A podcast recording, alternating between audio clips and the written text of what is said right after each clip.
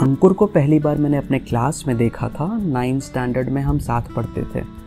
नज़र भी बस इसलिए गई थी क्योंकि हमारे ट्यूशन टीचर सेम थे और उन्होंने इसका ज़िक्र किया था।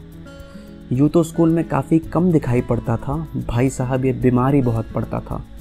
अकेले अकेले रहता था, कुछ खास अप्रोचेबल भी नहीं लगता था। हम लड़के रिसेस के टाइम पे नीचे प्लेग्राउंड में जाते थे। मैं इंट्रोवर्ट हूँ, ये तो आज मालूम पड़ा। उस ज़माने में मैं भी बेपरवाह, बेबाक था। अंकुर, तुम समीर सर से पढ़ते हो ना? मैंने उससे पूछा। हाँ हाँ तुमको कैसे मालूम? He responded fast very fast I think my subconscious mind told me that day that we were like minded at least like bodied तो हम थे ही, दोनों अदरक की तरह फैल रहे थे। स्कूल में कोई और भी था जिसे मैंने देखा तो था, सुना भी था, पर कभी खास गौर नहीं किया था। स्कूल में काफ़ी मशहूर थी, पर अपना तो भाई अलग ही एटीट्यूड था। मेरी उससे पहली मुलाकात बतौर एक्स स्कूल मेट कॉलेज के सेम ब्रेक में हुई थी। बस यूँ ही स्कूल ग्रुप के थ्रू बात हुई थी और हमने मिलने का डिसाइड किया था। मैं एक फ्रेंड के साथ कार से पिक करने उसके घर के पास गया था और फ्रंट सीट पे बैठा था। तभी साइड मिरर में मैंने उसे आते देखा तो कार से उतर गया। पाँच मिनट बोल के उसने पंद्रह मिनट लगा दिए थे, फिर भी नाराज़गी नहीं थी।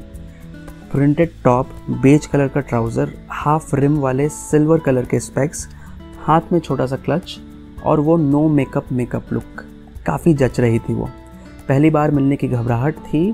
हग करूँ शेक हैंड करूँ साइड हग करूँ, ये डिसाइड करने के लिए मेरे पास सिर्फ़ दस सेकेंड थे। तो मैंने हाय बोलना वाजिब समझा। मैं उन छुट्टियों में लगभग दो महीने पटना रहा और हर दूसरे दिन उसके कॉलेज के बाहर स्कूटर या कार लेके पहुँच जाता। हम पूरे शहर की सैर करते, पागलों की तरह भटकते, बिना किसी मकसद से। कभी पिज़्ज़ा कभी मोमोज तो कभी पानी पूरी पर टूट पड़ते। तो कभी किसी पार्क में बैठ बिना कुछ बोले चैन की सांस लेते। Those two months were the foundation of our relation वक्त बीता she move to Delhi and I went back to Mumbai our relation matured over time उसकी प्रोफेशनल लाइफ की शुरुआत हुई और धीरे धीरे हमारी दोस्ती और गहरी होती चली गई।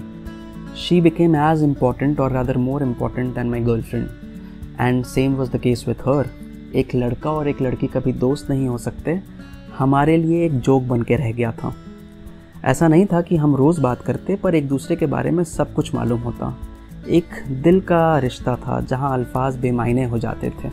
जब मेरा ब्रेकअप हुआ तो ऐसा लग रहा था सब कुछ बर्बाद हो चुका। थोड़ी सी भी हिचकिचाहट नहीं हुई मुझे अगले दिन का टिकट लेकर इसके घर पहुँचने में। एक लंबे सफ़र के बाद मैं इसके घर के नीचे पहुँचा तो ये पागलों की तरह चिल्लाते हुए मुझे नीचे हक करने आ गई। पूरे मोहल्ले को पता चल चुका था कि एक घर में किसी का कोई अपना आया है।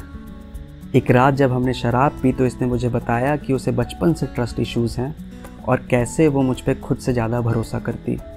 मैंने भी उसे बताया कि उसके शादी के बाद उसे खोने से डरता हूँ मैं। खैर, वो वक्त भी बीत गया और एक रोज़ मैं अपने ऑफ़िस में बैठ काम कर रहा था मेरी बॉस मेरे सर पे थी। तभी मैडम ने कॉल कर सडनली गोवा के प्लान के बारे में बताया।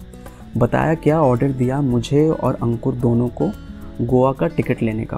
भाई, गोवा ट्रिप था, काफ़ी टाइम से पेंडिंग था। नेहा ने बुलाया था, मना करने का सोचा नहीं मैंने। मैं पहुँचा मुंबई से, वो दिल्ली से और अंकुर बैंगलोर से।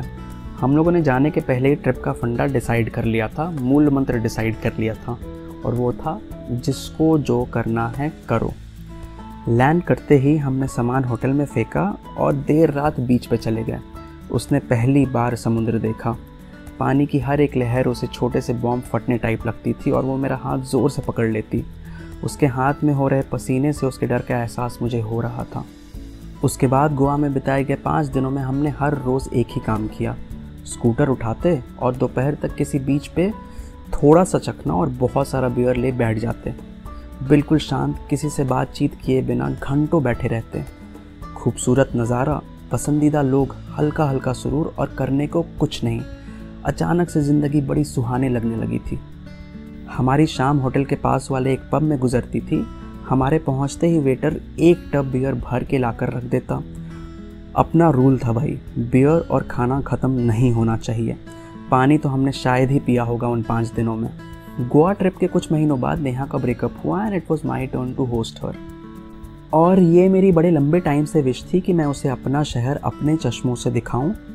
मैं एयरपोर्ट पे उसे रिसीव करने गया, उसको देखते ही उसके बदहाली का पता साफ़ साफ़ चल गया था।